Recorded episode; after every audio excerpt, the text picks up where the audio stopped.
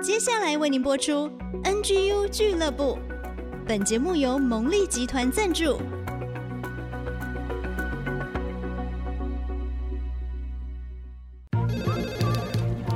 分享职场经验，找寻支持力量。NGU 俱乐部，高美祥、黎元月主持，陪你一起 Never Give Up，点燃永不放弃的热情。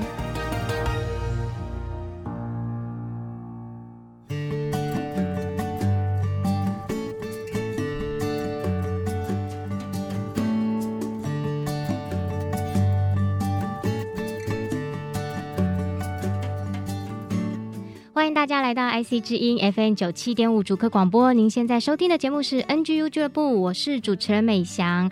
暑假期间呢，虽然我们上班族没有放暑假，但是感觉心跟着像放假一样。最近呢，这个国旅补助又快开始了，大家要把握机会，做好防疫，来放松心情一下哦。今天为大家邀请到的是一个日韩达人。诶，最近我们怎么都走这个路线呢？为大家邀请到的是日系品牌代理商里面的资深日文秘书林孟非，我们请他来跟大家打个招呼。阿妞哈西哟，各位听众大家好，我是孟非。是的，阿妞哈西哟。孟非呢，我认识他时间很长了，从学生时代开始就一直跟他是好朋友。我知道他的家庭哦，非常鼓励他往兴趣发展，很爆笑哦。他以前啊就追星，还会到机场去接机，看日剧就追日本明星，然后看韩剧就追韩星，变成他的日文跟韩文都非常好，所以我就想要请他来分享这段有趣的历程啊。因为有的时候家长可能会觉得，哎呀，看这些追剧浪费时间，但没想到也可以从兴趣发展成为工作，哎，对不对？对啊，其实我从小呢就对学习语言觉得非常有兴趣，不光是日韩文，我觉得呢能学习一个新的语言，也是间接学习到一份新的文化。为什么要学习日文呢？因为我觉得 其实这个理由非常的单纯，单纯只是看了《樱桃小丸子》，然后觉得里面的画风啊很可爱，然后爷爷跟小丸子之间的相处觉得很融洽，就是很简单。单纯喜欢卡通里面的那种氛围，嗯，对，然后就渐渐喜欢上日本。其实长大之后，刚好就是遇到日剧啊、韩剧啊大流行，嗯，对对对，然后那个时候就疯狂迷上日本偶像跟韩国偶像，想说，哎，他们到底在说什么？好想在第一时间听到他们说的内容。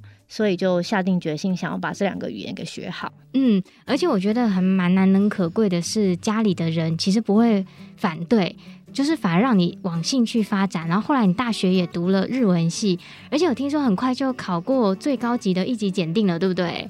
嗯、呃，也是有经过一番努力的。对 对，但是因为是自己有兴趣的事嘛。对对对，就觉得有一个目标在那，既然都已经读了日文了，那就把它学到最好。嗯，所以心态上还是很努力的，去把喜欢的事情做到最极致。那后来毕业之后啊，也真的就是学以致用，以语言作为你的职业。那我知道你第一份工作就是先做幼教的日文老师嘛，嗯、那这个好像是你第一份正职工作。这段经历，你有没有什么特别的历程啊？职场当中的学习可以跟我们分享呢？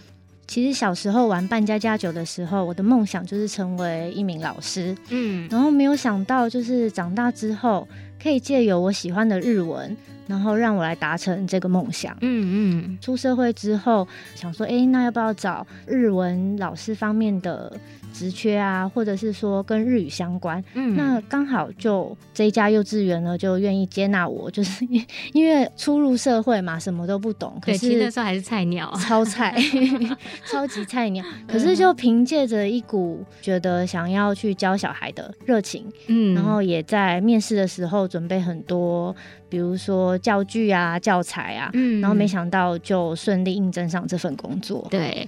哇，那第一份工作，你觉得菜鸟时期对你来讲最大的挑战是什么？其实就是面临很多未知数，哎，因为我想就是可能初入社会，不管是哪一个行业，因为从头到尾都是自己没有碰过的东西，所以面对那一份未知的恐惧。其实心里每天压力是蛮大的，嗯因为每天会发生什么事情自己也摸不到。对对，其实我都印象很深刻哦，因为当时那时候孟非就在新竹工作，那我的老家也是在新竹嘛，所以有一段时间我们还蛮常见面的。那我都还记得我们刚开始工作，因为我们也没有差太多岁，所以就是前后踏入职场，真的是大家都在哭哎。对，然后互相扶持，每天哭诉，真的真的就是这样子哎。我今天又做了什么蠢事？对 对，所以其实我觉得我们 NGU 俱乐部这个节目真的很重要，因为你不孤单，你踏入职场所碰到那些困难艰辛，又或者你现在可能中阶主管你在看那一些有一点白目的菜鸟，其实有时候听听他们的心声，可以更了解、更接轨。对啊，我觉得这个节目真的很好。那我就再请问啊，幼教的日文老师这个工作也做了蛮久，其实也有三年，但是后来你就毅然决决然的结束了这个工作，那我也觉得很好奇啊。其实学校相对单纯，发展的也蛮好的。嗯、那你怎么会想说要再转换跑道？那当时是想法是什么？然后最后怎么做决定的呢？嗯、其实，在幼教界工作的这个三年，其实这三年当中，老实讲，我每天都很开心。嗯，对，因为其实蛮快就是进入社会。真正做到自己想要做的工作，对。但其实这三年我真的可能是太用尽全力了，燃烧自己。突然某个瞬间就觉得我好像自己的内心被掏空的感觉，烧完了。对，烧完了，就 也会想说，哎、欸，那我如果三十岁、四十岁之后。还是要这样子继续唱唱跳跳吗？嗯，嗯对，然后开始想未来了。对，然后还跳得下去吗？就是渐渐这些想法会开始萌生一些念头。嗯嗯，对。其实刚好在那段时间假日的时候，我还是也有在进修韩语的部分。哇。哦，好认真哦，就刚好是当做兴趣啦，因为平常工作已经使用日文了嘛。对，那想说下了班就是释放一下压力，然后学习韩文的部分。所以释放压力的方式是用学习，好激励啊，好正向哦。对，然后这又是一个故事了。然后学习韩文之后呢，某次不小心就是参加了韩文检定，然后刚好有通过初级，对，然后就觉得哎、欸，这个语言好像可以继续学下去哦。嗯嗯，就是好像自己是可以的哦。嗯嗯嗯，对。然后呢，刚好工作也到了一个段落，是必须开始思考下一步要怎么做的时候。韩文检定又过了，我那个时候除了进修韩语之外，也有在师大进修华语师资的培训课程。哦，对，就是那时候把自己搞得好忙，也不知道为什么。对，然后在那边刚好也认识了一群喜欢韩国文化，然后喜欢韩语的朋友。是，那经过这些朋友的介绍呢，我们就下定决心，决定一起勇闯一波韩国。嗯。对，所以你就在韩国去读书了，对，然后一待就待了一年这样子。哇塞，这个历程很不简单呢。其实我觉得你是一个蛮努力的人，虽然都是兴趣，但是你会学着学着想把它能够发挥到最好，对，把它发挥到极致。对对，那当然这过程当中其实是辛苦的啦，是不容易的。对对，就刚才讲，其实边上班边学习，然后边准备考试，它还是有不为人知辛苦的地方。嗯、但是你又开创了一番新天地，就是韩文的天地，然后就真的放下台湾一切，到韩国去再读一年书。到韩国读书这一年，有没有一些什么心得呢？在韩国那时候是放下一切嘛，然后妈妈有资助我蛮大一部分经济，感谢妈妈，经济的感谢妈妈。对，然后当时其实年纪也不小，也大概二五二六。真的是很小啊，年纪也不小，所以就觉得说，我既然花了妈妈这么一大笔钱，是，那我就要把韩文给学好。对。对，其实当下是给自己蛮大的压力的，嗯嗯，对，然后可能常常在课堂上，老师问了一些问题，然后回答不是那么顺利的时候，其实都会蛮自责的，嗯，但是也好险有当时的朋友的陪伴，然后以及当时老师的分享啊，透过一些。导谈，然后从他们那边得到很大的力量。嗯，对，当然在韩国也不只是只有读书啦。对，对 最重要的是，当时我喜欢的是 CN Blue。正融合的部分，大家对对对 对，然后就可能一下课啊，然后就很疯狂冲去经纪公司楼下了，就是 年纪不小了，还是做一样的事，嗯、还是有迷妹的那一段时间，对对对，没想到就把这一 part 给偷偷说出来了，结果有等到吗？当然有啊，就是皇天不负苦心人，这很重要。那一年当中，总算还是有遇到个一次啦，哇，对对，然后也顺利的在那个当下要到了签名，哇，这一趟都都值得了，好棒哦！哎、我不知道大家在听的感觉是怎么样啊，但是我觉得很有意思，就是说一个人可以把他自己的兴趣，即便是追星，即便是偶像迷妹，都可以发展到极致，然后朝他喜欢的事情去发展、去学习，最后成为一个事业。而我觉得这是一件很棒的事情，这也是今天为什么会邀请孟非来。但是真正进入到这个职场，而且慢慢变得越来越资深之后，他所面临的困难跟挑战还是有的。有哪一些，我们就休息一下，再请他回来跟我们分享喽。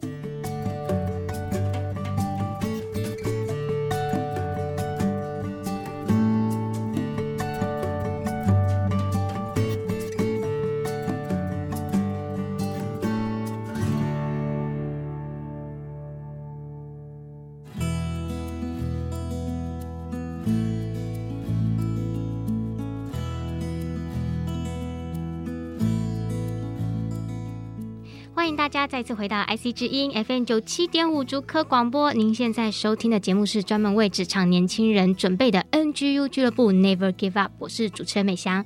我们的节目呢是每个礼拜一晚上的七点到八点首播，每个礼拜天中午的十一点到十二点重播，在 IC 之音的 AOD 随选直播，随时可以收听。另外也有 Google 跟 Apple 的 Podcast，欢迎大家可以订阅、按赞、分享给你身边所有需要提升职场力的好朋友们。今天呢，为大家邀请到的是日系品牌代理商担任资深日文秘书的林梦飞。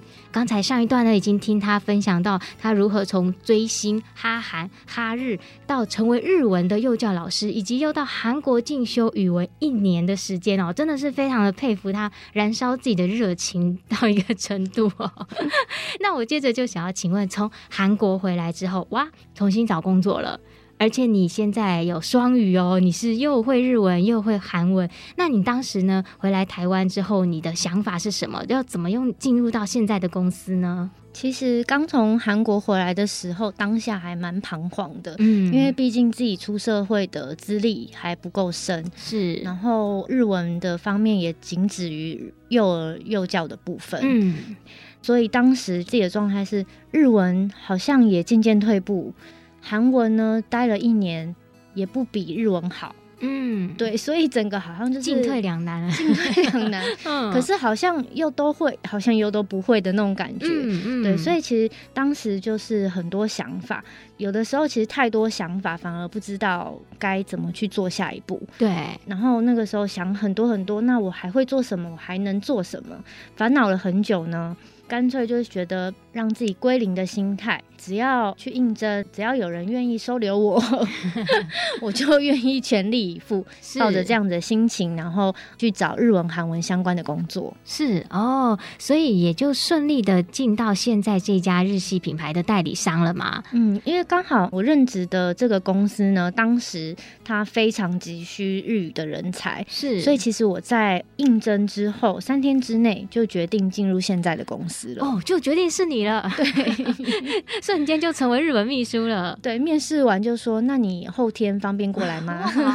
哎、欸，其实的表示对你也是蛮大的肯定啊。嗯，也是，但是我觉得我很谢谢，就是现在的老板这么有勇气，愿意收留当时的我，当时的你。对，因为毕竟你刚才讲是从幼教的这个日文到现在的商用日文，对，那是完全不同的领域。对，然后呢，但是你一做就到现在九年呢、欸，哇！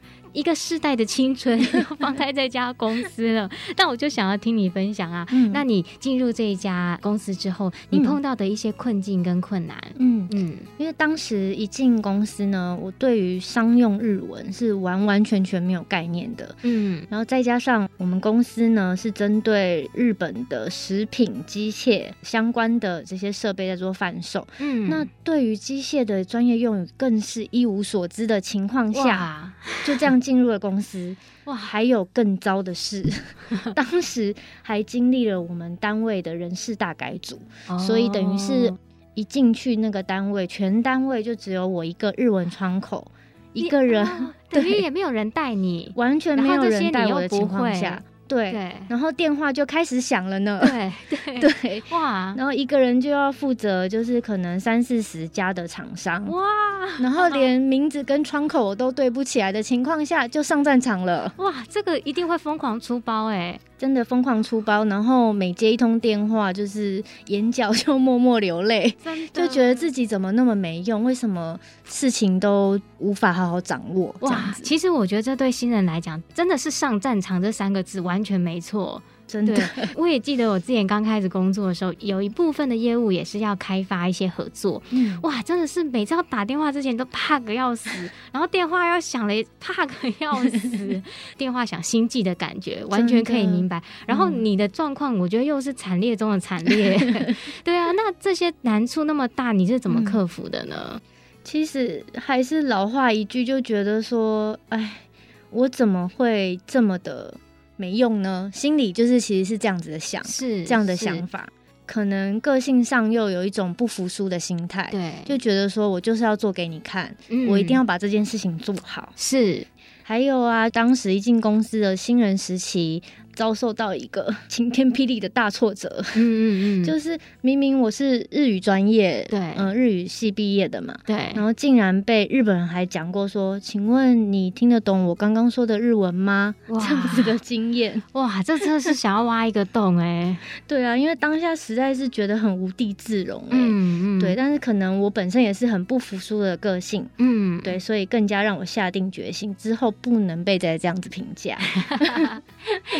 嗯，我觉得孟非的心智哦很坚强，就是像打不倒的小强一样。但，其实说真的，初入职场谁没挫折，谁没困难？尤其是有时候我们的学习跟职场的领域真的是完全不相关。嗯、你说就算会日文，可是你进到任何一家公司，他做的商用日文都是完全不一样的。没错，对。可是，在你的心里，就是你有一个很坚强的意志力，就是我既然要做，就要把它做到最好。对，对，所以就一做就做到现在九年。对，虽然还常常玻璃心还是在哦。这个我跟你讲，玻璃就是慢慢变厚的。我们节目的小月姐姐常常说，要有这个河马俱乐部，要像河马的皮一样厚。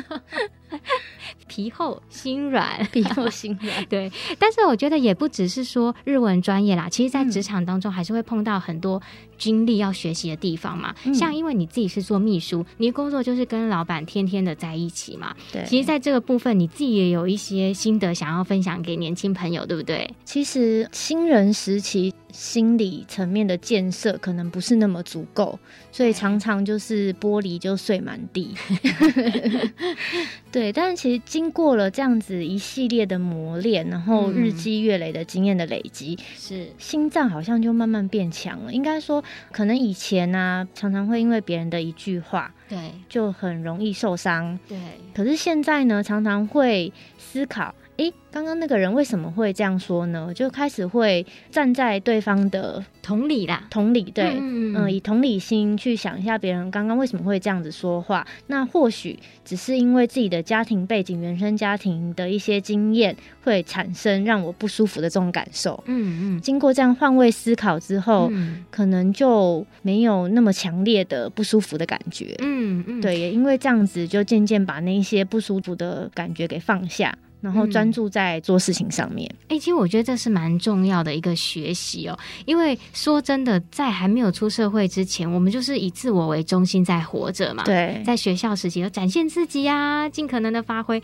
但是出了社会，你就会发现世界不是绕着你在转的，反倒是我们要能够提供等价的服务出去。对，对，这才是我们的价值意义，在公司能够生存的原因。嗯、那刚才孟非分享的这个过程，我觉得也是，真的是年轻人必经的一个历程，怎么样能够换位思考，并且知道说对方说这些事情并不是针对你，而是在处理事情，只是大家的原生价值观不一样。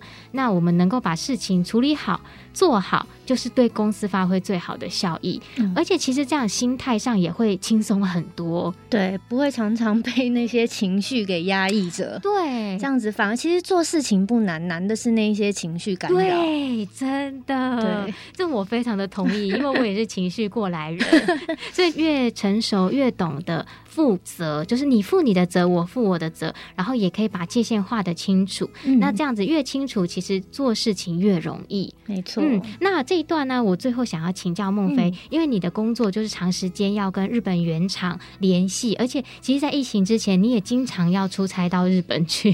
对。那我想要请教你啊，跟日本人工作的时候，你从他们的身上学到哪一些日本职人的这些态度跟精神，是可以跟我们分享的呢？我想，应该很多人都会觉得。的日本人做事怎么这么一板一眼？嗯，没得商量。可是呢，在我的眼里哦，正因为他们每件事情呢都遵循着 SOP，所以每个步骤呢都不会落下。嗯，对，所以我们看似可以省略的地方呢，其实才是最重要成就事情的关键。这是我在职涯生涯中学习到的部分。嗯，对，这就是大家常说魔鬼藏在细节中，对不对？嗯，没错，没错。其实有时候会出包，反而是在那个大家觉得很熟悉的环节上面，就不小心发生错误。而且说真的，因为像你们是做日系品牌代理嘛，嗯，如果说什么尺寸定错了，或者是叫货叫错了，哇，那都赔多少钱啊？没错，对啊。所以真的是一步一脚印，嗯、其实还是最稳妥的方法。我记得我职场工作的时候啊，听过一个贵人跟我说，最快的方式就是慢慢来，嗯，棒，打到内心。真的，有的时候觉得好急好急，结果每一件事情都搞砸了。对，然后有一句话叫做“事缓则圆”，这句话我非常喜欢。哦，这也很棒，今天送给大家我们的 NGU 金句啊！但是我们节目还没结束哦，我们要准备休息一下，等一。下呢，访谈的最后后一段，我们再请孟非跟我们分享。其实九年的工作不容易，他也一路走到现在。那他要给自己点回馈，还有给新人的鼓励，我们就请他休息一下，回来再跟我们分享喽。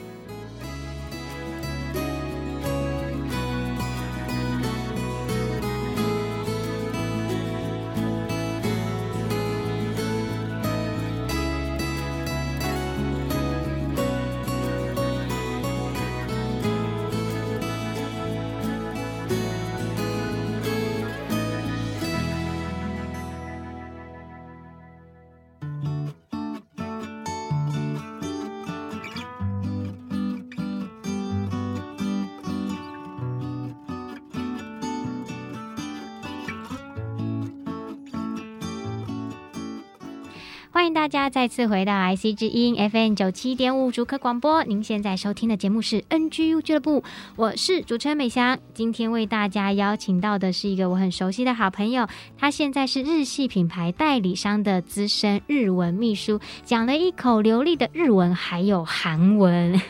前面听他分享哦，他整个生命历程，从追星哈韩哈日，到成为日文幼教老师，又成为日文秘书，一路上呢，他也是坚持。初心真的是一个永不放弃精神的代表哦。他在日文秘书这个工作里面遇到很大的挑战跟困难，他也坚持下来了。这个工作啊，坚持了九年，其实也是相当的不容易。我就想请教孟非啊，在这个过程中，你也会觉得疲倦吗？也会有想要休息或暂停的时候吗？那到底是什么在鼓励你可以一直往前走呢？其实呢，进入这个职场一晃眼，没想到也经过了九年，真的迈向第十年。过程中呢，当然也有非常疲惫的时候。嗯，可是我想。正因为日语是我的兴趣，嗯，我可以在这份工作里透过日语去学习到课本里学不到的专业知识。是，对，因为可能课本里也不会教你。贸易类的东西啊，也不会有各式各样设备器材的相关知识。嗯，那透过日文呢，我可以去学习到更多，就像看故事书一样，每天都在看不同的故事书。你说看说明书像看故事书？对，没错，没错。那你也真蛮另类的。加上呢，可以用我最喜欢、最擅长的语言，嗯，然后站在台湾客户与日本原厂之间做交流。嗯，所以呢，对我来讲，每天都是不同的新的挑战，然后跟尝试新的东西。嗯嗯，所以其实能够在喜欢的事情上面继续的晋升，这件事情是让你能够一直坚持到现在很重要的原因。没错，对，但中间有挑战，嗯、因为等于说你的工作职场一直就是在这种日文环境之下，嗯、放假回家都不看日剧 没错，真的不夸张。刚进公司的大概前五年吧，下了班绝对不看。有关日文的一切，呃，也不听日文歌了，然后也不看日剧了，对，还是有这个过渡期啦，因为不想要下了班还跟上班一样，没错，一直用日文。所以其实我们刚才讲的就是说很正向的那一面，但其实还是有需要去克服的地方。对，当然不可能每天都这么开开心心啊，总是有起起伏伏的时候。对，但是能够找到一个喜欢的点，然后执着、专注、专心的去做。那这件事情其实就可以带领你走得长远，对，也是支撑我继续下去的力量。嗯嗯，那我想请教啊，因为现在你包含前一份工作已经在职场十多年了，算是我们的中段班学姐了。你觉得回顾过去的这一段时间啊，在你职业发展的过程当中，呃，有哪些事情是你觉得做得很对，或者是会不会有那种悔不当初可以做得更好，或者也可以说啊，这对你当时是一个冒险的行动。那我觉得这些历程可以分享给我们新入职场的学弟妹，可以给他们一点心灵上的分享。嗯，我觉得对于新入职场的学弟妹们，想要给他们一些建言 就是其实可能在找寻工作的当中，对于自己真正想要什么，可能首先要先判断的是你对什么东西是最有兴趣的，先朝自己兴趣所长。去找寻工作，这样子可能在之后从事自己的工作上面，我觉得会比较长久。嗯，正因为是自己的兴趣，才能支撑自己，就是长长久久。嗯嗯，对。那当时虽然就是我可能也是蛮天真的想法，就觉得啊，反正就是日文啊，做什么都可以啊，只要跟日文相关，那我就进去了。其实当时的这个决定，现在回头想想，还算蛮冒险的一个举动。是是，确实是想说只要日文，但是不管什么都可以。嗯，但是还好你的个性有一个这个坚持不放弃的心嘛。对，对，没错，对，所以可以给年轻人的建议就是，其实越早了解跟认识自己想要做什么、喜欢做什么，是一件很重要的事。嗯、对，我觉得只要意识到这个部分的话，我觉得永远都不会嫌晚。好，那我们知道 NGU 俱乐部就是 Never Give Up，永不放弃嘛。我想请教孟非，你在职场当中永不放弃的信念是什么？我觉得呢，就是不要抗拒眼前的艰难，就是即便你眼前出现很大很大的困难。你也要接受它，但不是说以非常消极的态度，嗯，去面对。我觉得可以把它转成正能量，就是以正面的态度欣然接受。然后沿途呢，当你在解决面对这些事情的时候，我觉得也会在这个过程中得到很多宝贵的经验。嗯嗯，其实什么都逃避，你不会得到美好的果实。反而去面对之后，哎、欸，下了班喝了那口啤酒，才会觉得爽快啊！没错，非常的日剧，鱼干女。对，好的好的。访谈的最后呢，孟非也要分享一首歌曲送给我们的听众朋友，对不对？嗯，没错，我想要点播范玮琪的《最初的梦想》，因为呢，希望呃听众朋友们能够秉持初心，不要放弃追求自己的梦想。好，我们一起来听范玮琪的《最初的梦想》。今天也再一次谢谢资深的日文秘书林梦飞来到我们节目当中的分享，谢谢大家。休息一下，我们就回到小月姐姐的追剧神器，让我们一起看剧来提升职场竞争力，找到家庭幸福力哦。如果骄傲没被现实大海冷冷拍下，又怎会懂得要多努力才走得到远方？如果梦想不曾坠落悬崖，千钧一发，又怎会晓得执着的人拥有隐形翅膀？把眼泪种在心上。会开出勇敢的花，可以在疲惫的时光，闭上眼睛闻到一种芬芳，就像好好睡了一夜，直到天亮，又能边走着边哼着歌，用轻快的步伐，沮丧时总会明显感到孤独的重量。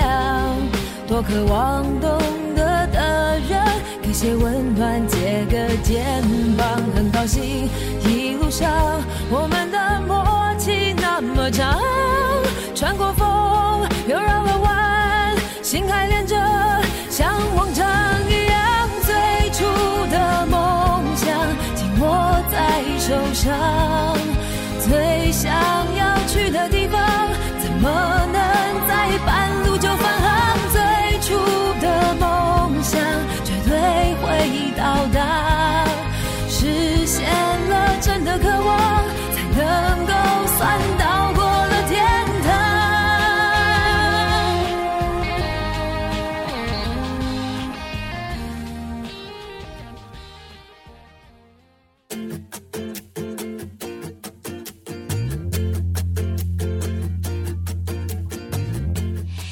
大家再次回到 IC 之音 FM 九七点五竹科广播。您现在收听的节目是 NGU 俱乐部，我是主持人美翔。进行到我们最受欢迎的追剧神器单元喽，为大家持续邀请到的是新竹基督教联合关怀协会的执行长，也是我们节目的重要发起人黎元月小月姐姐。大家好，我们来看好剧，提升我们职场竞争力，找回我们家庭的幸福力。我们今天要看的好剧叫做《我们的》。蓝调时光韩剧哟，嗯，又到韩剧了。这部剧听说非常的棒哦，真的全部都是大咖耶。嗯、你想想看哦，总共十四个人，然后他们不同的动线，比如说爸爸跟女儿，这个女儿跟她男朋友，女儿跟她的未来的丈夫等等，就是还有不同的动线，或者奶奶跟孙女。嗯或者是李秉宪跟他的妈妈，也跟他的前女友跟现在的女友等等，这样还有一些人物线。那我们的蓝调时光，我真的觉得很推很推。他找到很多很多当红的一线演员，嗯，然后全部都是大咖，以韩国济州岛为故事背景，哎，大家一起看这出戏，我觉得我们到时候看完都会一起去济州岛玩，等解封了以后，我们一起去济州岛旅行哦。他讲到小人物在日常生活里面的挣扎跟奋斗，还有内在很多的情绪。那很多的剧情的过程我就不爆雷，可是我特别要讲为什么我那么喜欢这个导演。是第一，就是他刻画的一个过程，他拍戏的角度，他有很多的广景，让人看到很壮观的美景海岸。嗯、可是呢，同时呢，他又看到很多细微动作，还有人的眼神。嗯、还有这出剧里面呢，他用了真正的身障者。里面的演员有一个人是真正的唐氏症哦，嗯，哇，你一定要去看，你会看到那个唐氏症怎么可以把那个剧演的这么好，嗯，怎么有办法背台词，怎么有办法真的表达出这种唐氏症人的这种悲欢、伤心、难处。还有一个其中一个角色是一个听障的人，那听障的人怎么去看他的爱情？怎么看他的工作？怎么选择他未来的伴侣？哦，这都是真正的听障人士演的哇！真正的这个演员他本身就是真正的听障人士，嗯，然后他戏外也有讲到说他怎么克服他的听障，成为一个演员，嗯，非常非常的感人，是。嗯就所以这个我的蓝调时光呢，你看啊、哦，第一集你看的时候，你可能会有一点，啊啊啊，这个人跟这个人是什么关系？这条线又是怎么来？但你不要急，嗯、因为后面他会一次又一次让你看到那个人物线是怎么斗出来的。是我刚刚也讲到说，为什么我喜欢这个导演？因为到最后十秒，他说出他为什么要拍这出戏。最后十秒，他说：“我要跟你说，人生并非如你所愿。”那你不要忘了，你生而为人的使命不是来吃苦的。你要记得，无论你环境发生什么艰难的事情，有多少的眼泪，你都要记得，你生活的目标是要走向幸福。如果你完整看完这出剧，最后听他讲这段话，你会觉得非常的感。嗯，因为这群人都经历很深刻，它里面的挣扎、他的痛苦，然后甚至大环境、海浪的怒吼跟无奈、求生存的辛酸血泪，跟亲人之间的爱跟挣扎。嗯、那最终呢，他可以为人生带出这样的注脚，我就觉得非常的美。嗯，我自己虽然是还没追，哎，我最近追剧的进度实在太慢了，都跟不上小月姐姐了。代表你很认真在工作嘛，这也是一件好事情。但是呢，真的身边的人很多人在追这个，而且呢，小月姐刚才讲这段话，在我的脸书上面也有朋友在分享，所以就表示呢，生而为人要去感受到的这个幸福跟快乐，其实真的是很重要的一件事情。无论现实的打击再残酷、再无情，但是都不要忘记，你还是值得被爱的，你还是值得被善待的。那我觉得这件事情呢，如果成为我们一个很核心的力量跟基础的话，其实无论遇到再困难的事情，我们都能够调整眼光，带着祝福去看待这件事情。那这样整个人的人生，他所走向跟导向的方向就会很不一样了。对，好棒哦！谢谢小霞妹妹，感觉你都不年轻嘞，讲一个很深刻灵魂里面的呼声哦。那其中两个高中生，嗯，他们的父亲，两个人的父亲就像罗密欧与朱丽叶一样，他们的父亲就是世仇，而且两个孩子呢，女儿是天天都是班上的第一名，从来没有掉过，嗯、所以他是班长。嗯、那儿子呢，永远都是第二名，也没掉过，然后他是副班长。就这两个人就恋爱。那我先不要破梗，让大家去看。可是恋爱的过程，我觉得两个人虽然是高中生，而且他们爸爸是仇人，连呼吸同样的空气都不可以的那种仇人哦。那他们两个人相爱到底，可是他们两个又非常非常爱他们各自的父亲，因为他们都是单亲，父亲都是在那种天还黑的那种凌晨就起来努力的工作抚养他们，而且父亲什么都没有，一个父亲他一生只有一个女儿，一个父亲只有这个儿子，什么都没有了。那怎么办呢？对，怎么办呢？那我觉得这出剧里面呢，这两个孩子示范了一件事，叫做。面值的一个勇气，嗯，他们双方怎么去告诉他们父亲说他们相爱了，嗯，而且他们不小心，他们有避孕哦，儿子的爸爸买避孕套给他，结果他们还是怀孕了，哦，一次就怀孕了，而且有避孕套。那这个故事告诉我们啊，人生就不可以随便来了哈。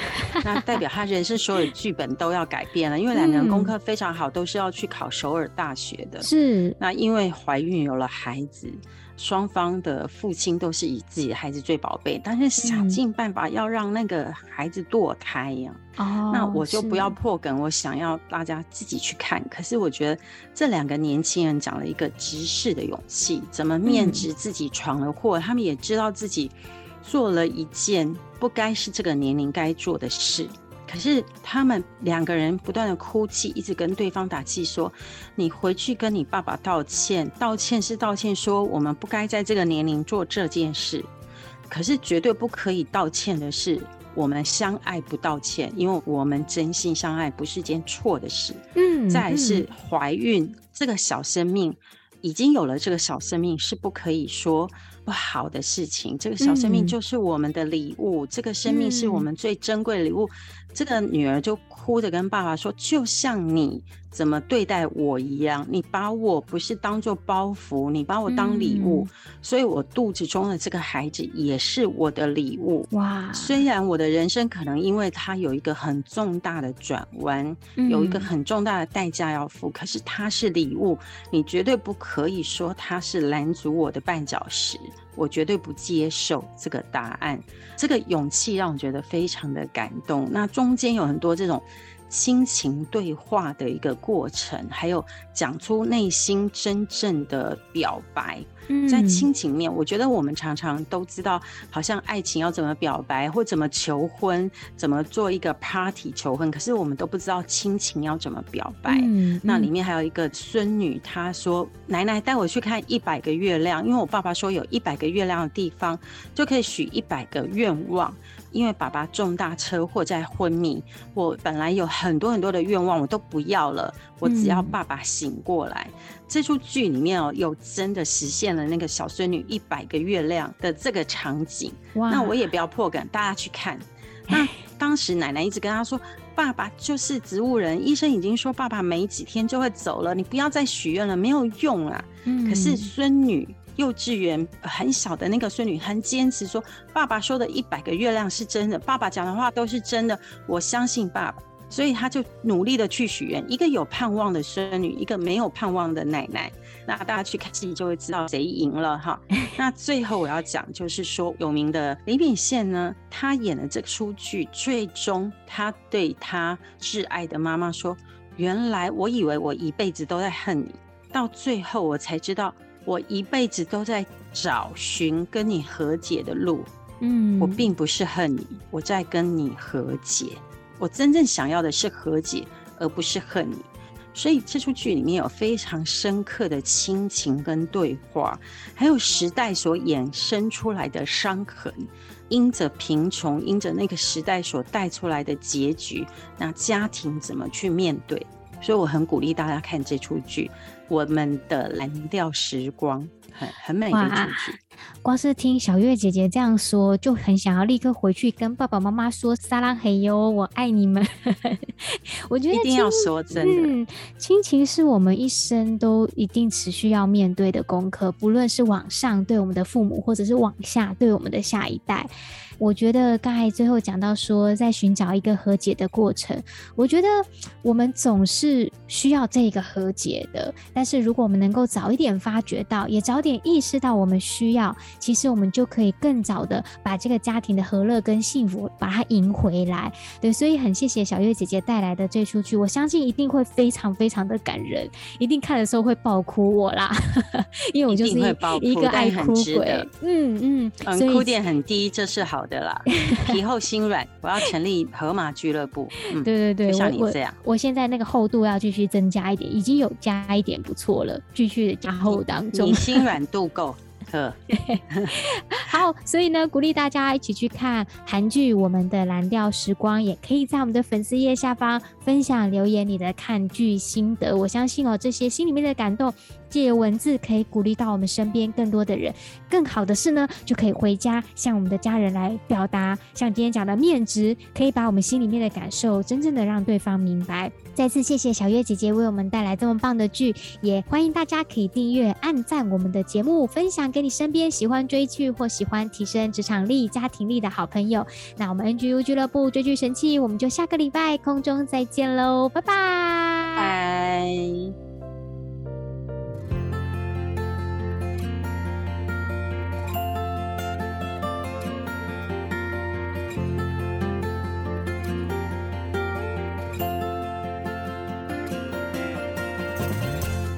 上 NGU 俱乐部由蒙利集团赞助播出。